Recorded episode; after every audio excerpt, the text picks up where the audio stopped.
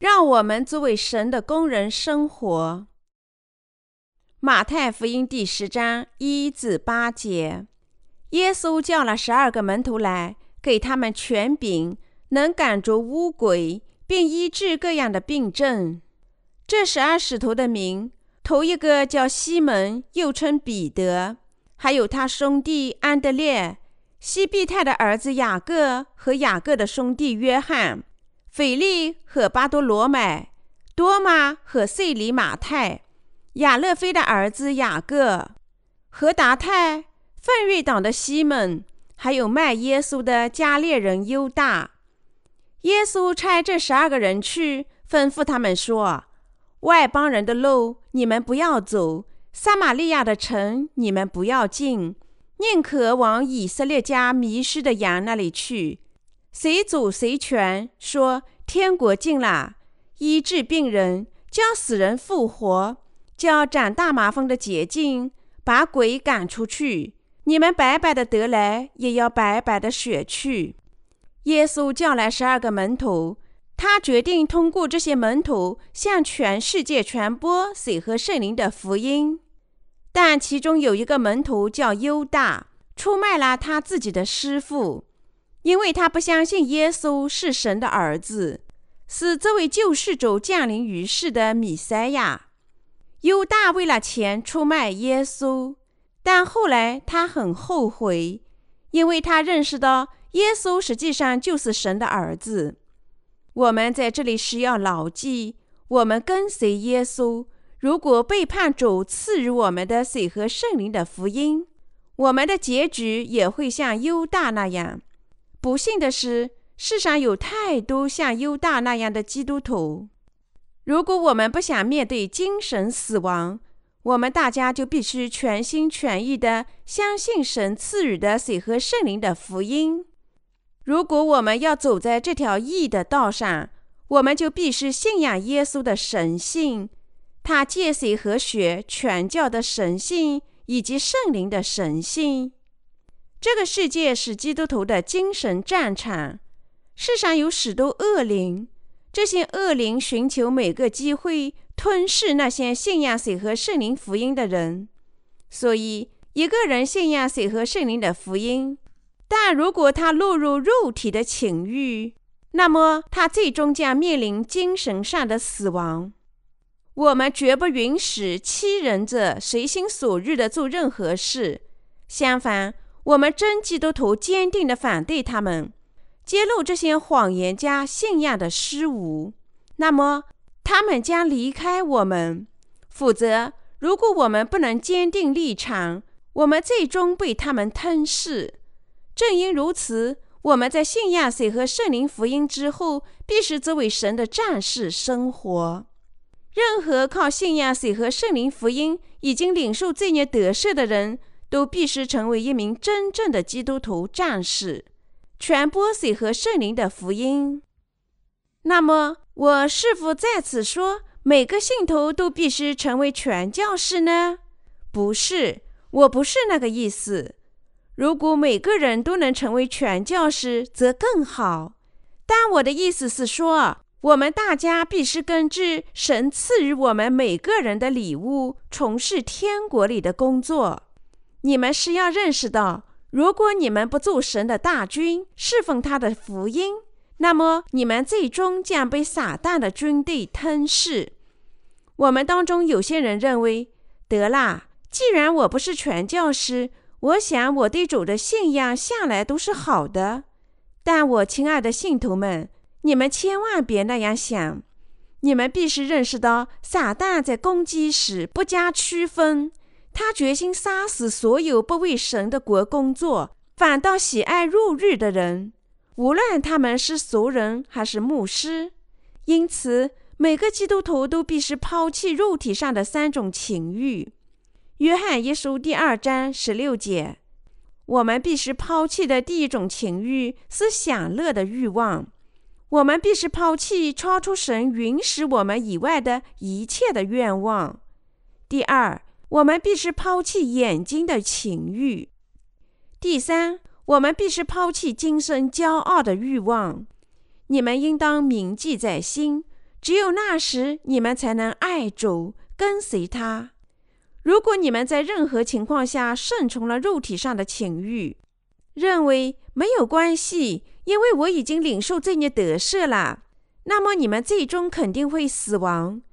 因为你们已经领受罪孽得赦，自然撒旦离你而去，但他更希望击倒你们，寻找每个机会实现他的目标。因此，为了使我们不被撒旦投杀，我们必须常常警觉，靠信仰与他做精神上的战斗。只有那些赢得这场战斗的人才能生存。为此，我们必须更加信仰水和圣灵福音的道。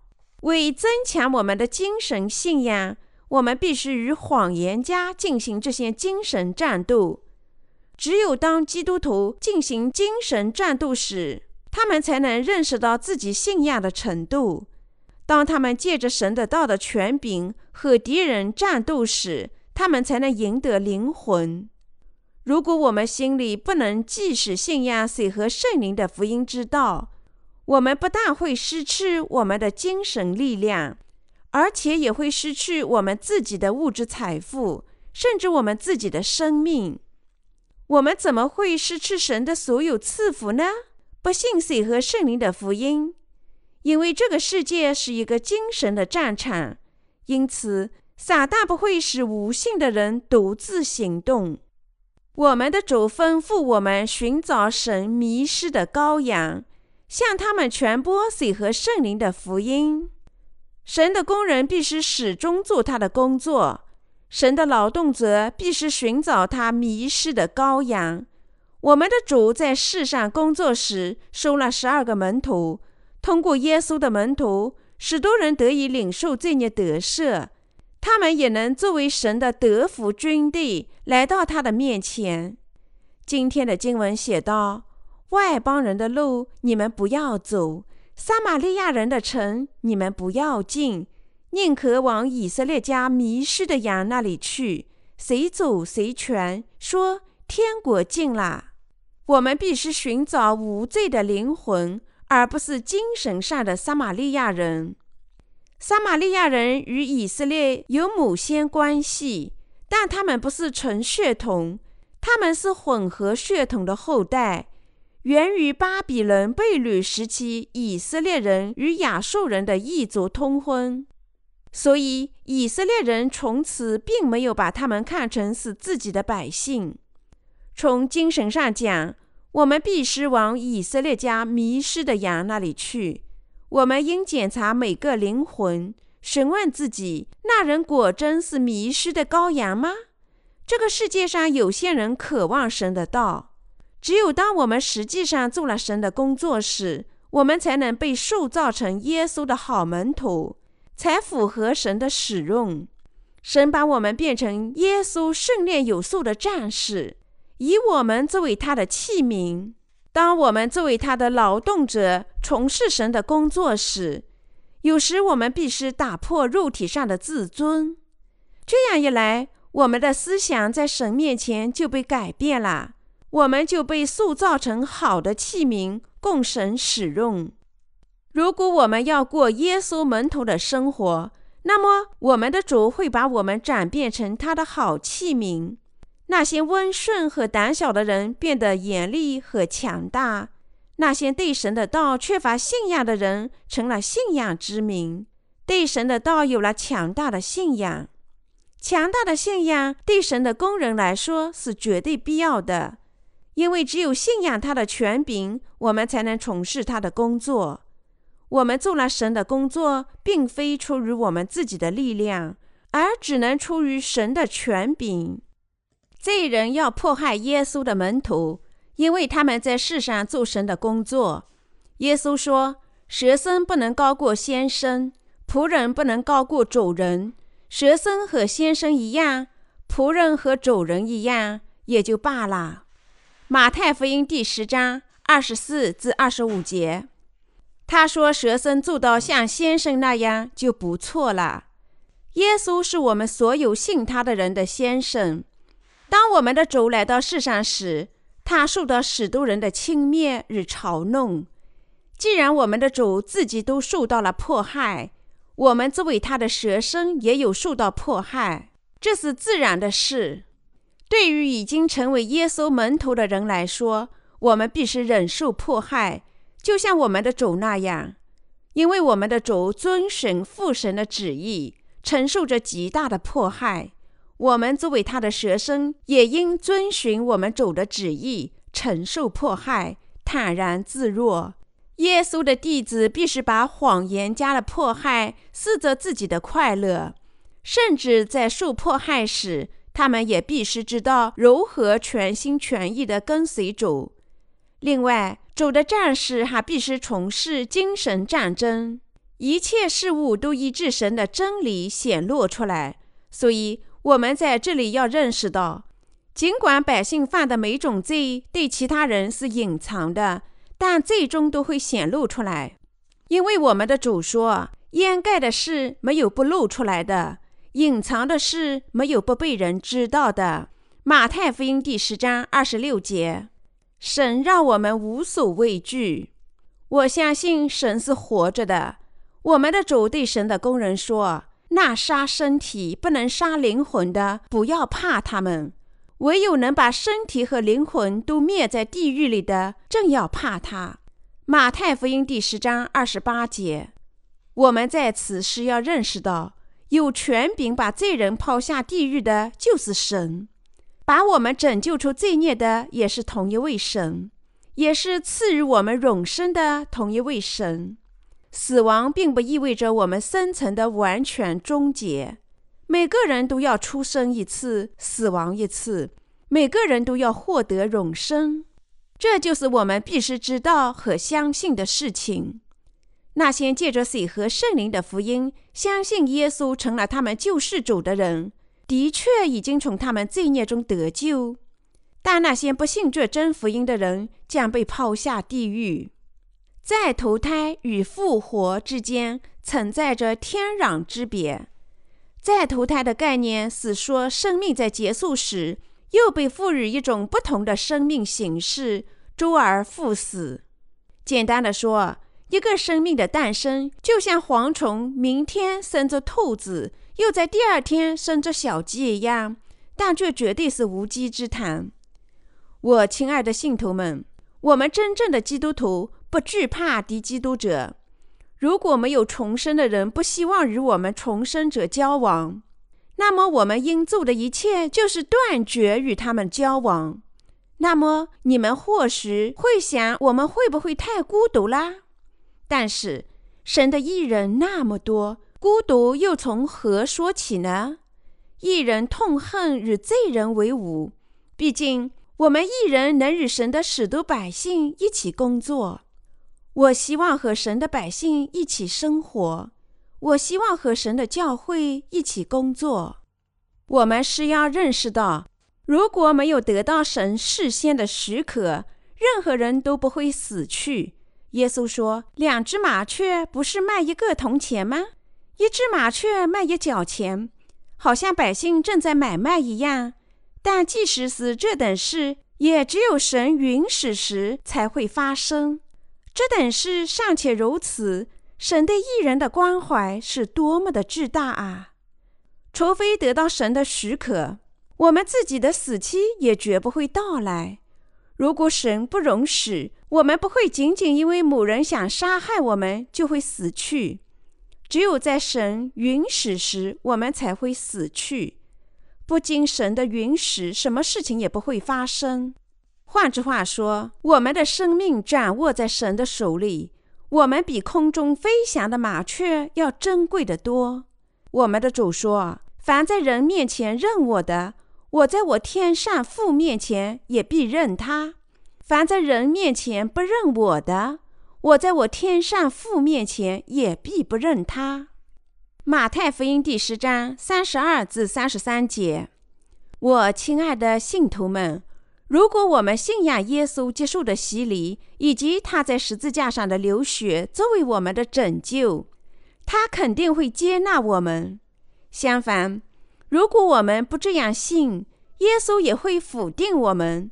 因为我们的罪，他才接受施洗约翰的洗礼，被定罪，并因此把我们拯救出罪孽。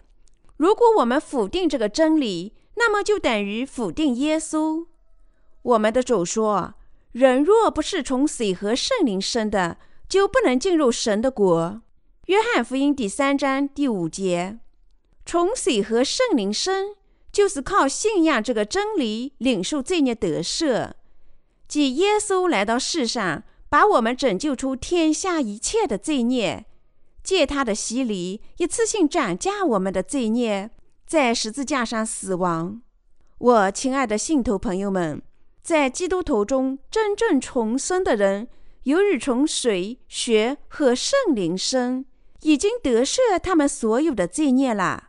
除非信仰水和圣灵的福音，否则没有人能够重生。你们仍认为耶稣没有涨价你们所有的罪孽吗？我教会里有一位当祖母的姐妹因病住院，教会里的牧师去看望她，说：“请继续做悔改的祈祷，耶稣涨价了你们的原罪，但没有涨价你们的个人罪。”你们是否相信他只涨价了我们的原罪，我们的个人罪还没有被涨价呢？如果一个人相信耶稣只涨价了他的原罪，但没有涨价他的个人罪，那么他在否定耶稣是救世主。我们必须认识到，耶稣接受洗礼和流血，已完美地把我们大家拯救出一切的罪孽了。但是如果一个人否定水和圣灵的真理，耶稣也会否定他。耶稣会说：“你们说过不认识我，你们说过我没有涨价你们的罪孽，我也不认识你们，滚开吧！我要把你们送到最热的地方去。”如果我们不信耶稣的洗礼和流血，那么耶稣也会否定我们。如果我们信仰水和圣灵的福音，那么他也会根据我们的信仰允许我们上天堂。我们的神是正义与公正的神，耶稣是真理之神。水和圣灵的福音是他的义，而不是一个谎言。如果我们的主只是对在某种程度上信他的人满意，那么他为何要做出巨大的牺牲，赐予我们水和圣灵的福音呢？正是为了把我们拯救出所有的罪孽，他才牺牲自己，赐予我们水和圣灵的福音。但只有在我们信仰这福音的前提下，他没有说：“哎呀，既然他们承认信我，这样努力过基督徒的生活，我怎能说不认识他们呢？虽然他们不得要领，但出于怜悯，我仍会认同他们。”因此，如果一个人不认识水和圣灵的福音，那么他就没有从所有的罪孽中得救。我们的主说：“你们不要想我来是叫地上太平，我来并不是叫地上太平，乃是叫地上动刀兵。”马太福音第10章34节。对此，我们的工人绝不能误解。无论如何，义人不应和罪人友好，不能与他们和平共处，而是他们必须传播水和圣灵的福音，使罪人与神和解。主对我们说：“你们信不信这水和圣灵的福音呢？我已经涂抹了你们所有的罪孽，你相信还是不相信？”如果我们相信，那么他会拯救我们，但是如果我们不信，他就会毁灭我们。主说，他来不是要带给和平，而是要散布冲突。他来到世上，要使婆媳、父子、僧也相互对抗。耶稣既是精神上的斗士，又是和平的君。虽然耶稣已经涂抹了天下所有的罪，但他不能拯救那些仍然不信这个真理的人。我亲爱的信徒，如果你们信仰水和圣灵的福音，那么你们就能与神和解。但如果你们不信这福音，你们依然是神的敌人。重生者可能在自己家里也很容易发现敌人，也就是说，还没有重生的家人可能成为你的敌人。我们经常上医院传播福音，我们从病人那里听到的一些故事令人发指。你好，怎么样？顺便问一下，另外一位病人上哪儿去了？他到其他地方去了吗？事实上，他昨天已经死了。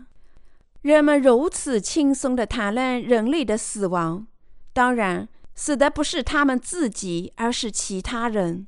但有时他们仍说得很轻松，好像只是一件小事，他们不觉得悲伤，只是说他去世了。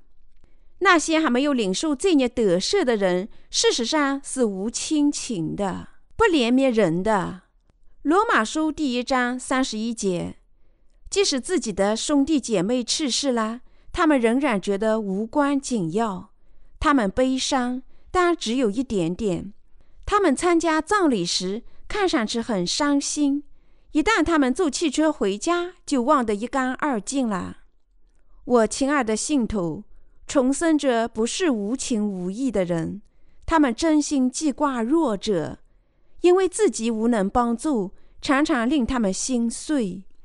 我们在争吵中可能说过一些污秽的话，但在我们一人的心里，常常有怜悯他人之情。我们始终关心和爱护信徒朋友们，希望他们在肉体上和精神上都兴盛。看见那些仍没有领受罪孽得赦的人，我们伤心，因为我们实际上对他们都有怜悯之心。实际上，我们对他们具有同情和怜悯的心，希望他们兴盛。我们希望，无论他们身在何方，都要到传播水和圣灵福音的神的教会里去，领受罪孽得赦，忠诚地上神的教会，并得福。看到许多人心里没有神的怜悯，令我们深感悲哀。如果一个人到了社会上，却不再像神的工人在他教会里那样生活，他就很容易失去重生者的心。无论他多么坚定地下决心与福音一同生活。最爱神的人，真基督徒爱神，做他的工。我们的主说：“爱父母故于爱我的，不配做我的门徒；爱儿女故于爱我的，不配做我的门徒。”马太福音第10章37节。我亲爱的信徒们，请在此思考一下吧。如果你们想作为神的工人生活，你们应当具有一颗最爱神的心。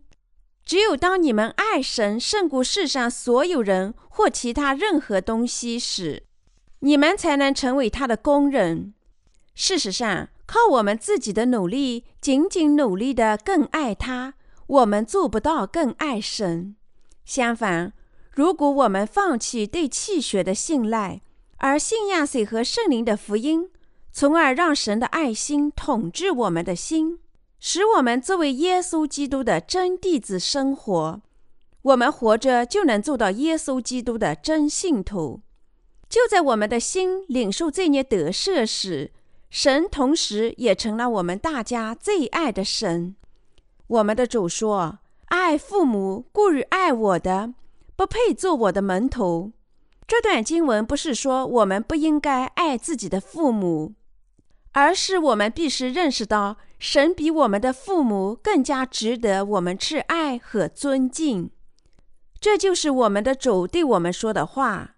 换句话说，因为神远比我们的气血父母更加高贵，因为他给我们的东西比父母给的东西还要好，所以我们应该最爱神，同时在爱神里也要尊敬和喜爱我们气血的父母。我们的主远比我们的妻子、孩子、土地、财富、金钱、名誉、快乐，我们自己或者全世界其他任何东西都可爱。世界上没有什么东西比我们的主更加可爱。我亲爱的信徒们，虽然我们爱自己，但当我们把自己与主相比较时，我们只能承认主远比我们更加可爱，更加珍贵。就像彼得承认他的信头时说：“是的，主，你知道我爱你。”我们也只能做同样的信仰表白。我们的主对我们来说确实伟大，确实可爱，在这个世上，在整个宇宙里，永永远远，没有谁比我们的主更好，没有什么物质好过我们的主，也没有什么快乐好过我们的主。神的工人最爱主，侍奉他。事实上，只有这些人才能成为神的劳动者。神首先爱那些总是想到他的工人。这里让我们说得明确一点，使你我能像这些工人那样生活。有时我们作为父母，可能对子女表现出来的爱心胜过主，但我们仍在心中相信，即使我们自己的孩子也绝不比主更宝贵。你能理解我在这里说的话吗？如果我们把自己的孩子与主相比较，估计他们的价值，我们的主比我们自己的孩子还要珍贵得多。我们更爱主，不是因为我们不爱自己的孩子，我们这么做是因为主比我们自己的孩子更有价值。在我们主的爱护里，关心和真爱我们的孩子才是真爱。当我说我们要爱主超过爱父母和孩子时，你们有些人可能会错误地认为我告诉你们不要爱父母，要遗弃他们，但这不是我的意思。我不是告诉你们遗弃自己的孩子和父母，而是要先爱神。请记住主在这里说的话：不背着他的十字架跟从我的，也不配做我的门徒。马太福音第10章38节。神的真工人，即使在困难里也能跟随主，即使面对艰难困苦，你我也能跟随主。这实际上是很难做到的事情。爱父母过于爱我的，不配做我的门徒；爱儿女过于爱我的，不配做我的门徒。我们的主补充说：不背着他的十字架跟从我的，也不配做我的门徒。总之，他在这里告诉我们，我们爱主必是超过爱自己。每个跟随神的工人都注定有他自己的十字架。换句话说，那些信仰耶稣及希望侍奉他的人，注定要面临困难和折磨。使那些身处苦难中却仍然信赖主、坚持和忍耐并跟随主的人，才是耶稣的真工人。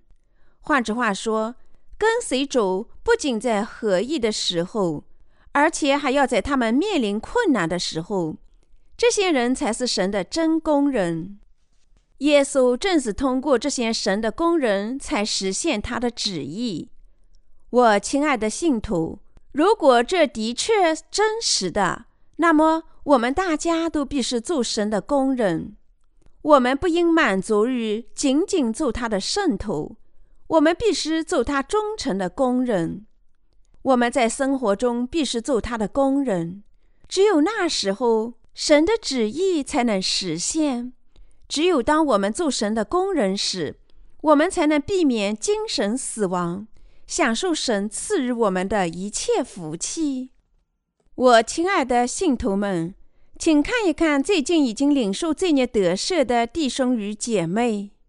我们发现，由于他们没有做神的工人，许多人活着毫无目标，即使他们已经成了新人。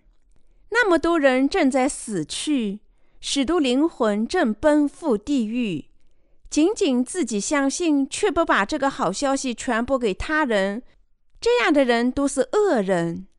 这些人就像那些有了银子的仆人一样，最终要被丢在外面。马太福音25章28至30节。葡萄树，神告诉我们，已经领受罪孽得赦的人应做他的工人，无论我们是否不足。他告诉我们要做这样的工人，传播福音，把生命献给传播福音的事业。如果我们作为工人生活，侍奉福音，神会在各种方面帮助我们。他为何要帮助我们呢？因为父赐予我们更多的营养，我们作为耶稣葡萄树的树枝，才能结出更多的果实。如果葡萄树的树枝生长，然而却待在树上不结任何的果子，又如何呢？神会砍下葡萄树上无论结出多少营养却依然不结果实的这些树枝。这些不结果的树枝被砍下后，树上就会绽开新芽，然后老树枝根部就会向新芽供应各种营养，使它们能开花结葡萄。当信仰的先驱用神的道营养新芽时，新的树枝很快就能结出果实。最初领受这些得赦的人必须周游四方传播福音，同时信仰的先驱则继续为这些刚刚获得重生的人供应营养，如此更多的人领受这些得赦。是通过这些老树枝，通过那些刚刚领受这些得赦的弟兄姐妹，福音才得以继续传播。当你传播福音时，你是要教导百姓在领受这些得赦后如何生活。如果你我在领受这些得赦后不侍奉福音，我们就会与神的教会分离。任何人成为新枝都必须结果繁殖，如果笃信不改，主会把你剔除出去。因此，如果你们确实已经领受这些得赦，你们必须祈祷神赐予你们更加强大的信仰。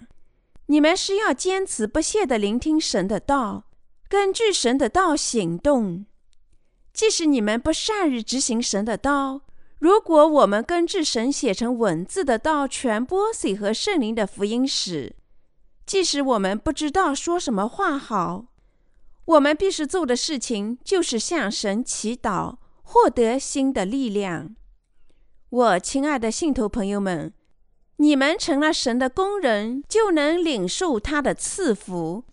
如果你们成为义人，那么只有当你们作为神的工人生活时，他才会继续把无穷无尽的营养供给你们。你们能从这营养里结出更多的果子。为使你们继续结出更多的果子，神将继续把足够的营养供给你们。靠信仰滋养的树枝注定要长成浓密的大树枝。当这些树枝结出更多的果实时，新树枝就会从新芽里发出，长得更加壮大。这是义人希望的生活。葡萄树里面是空心的，我们自己就是葡萄树枝。我们这些已经决定作为神工人生活的人，必须清空我们的心。我们必须信仰神的道，用神的道充满这些空间。如果我们像清空垃圾箱那样清空我们的心就好了，但事实上并不那么容易。清空我们的心是要自我否定这项极其困难的工作。然而，神的工人身居越是艰苦，他们使用信仰的机会就越多，树枝就长得越茂盛与壮大。我奉劝你们这些已经领受这些得赦的人，成为神的工人，为了神他自己，为了全世界的灵魂，为了你们的家人和亲人、邻居和朋友，为了你们自己的缘故，成为侍奉福音的工人，传播福音的工人，成为神这样的工人，那么神将赐福你们大家。我衷心希望并祈求你们大家多做神的工人，为其他所有人服务，免得受到魔鬼的折磨。当你们在神面前树立信心，作为他的工人生活时，你们就能发现神的确赐予你们更多的信心，的确在帮助你们。愿神赐福你们，保护大家。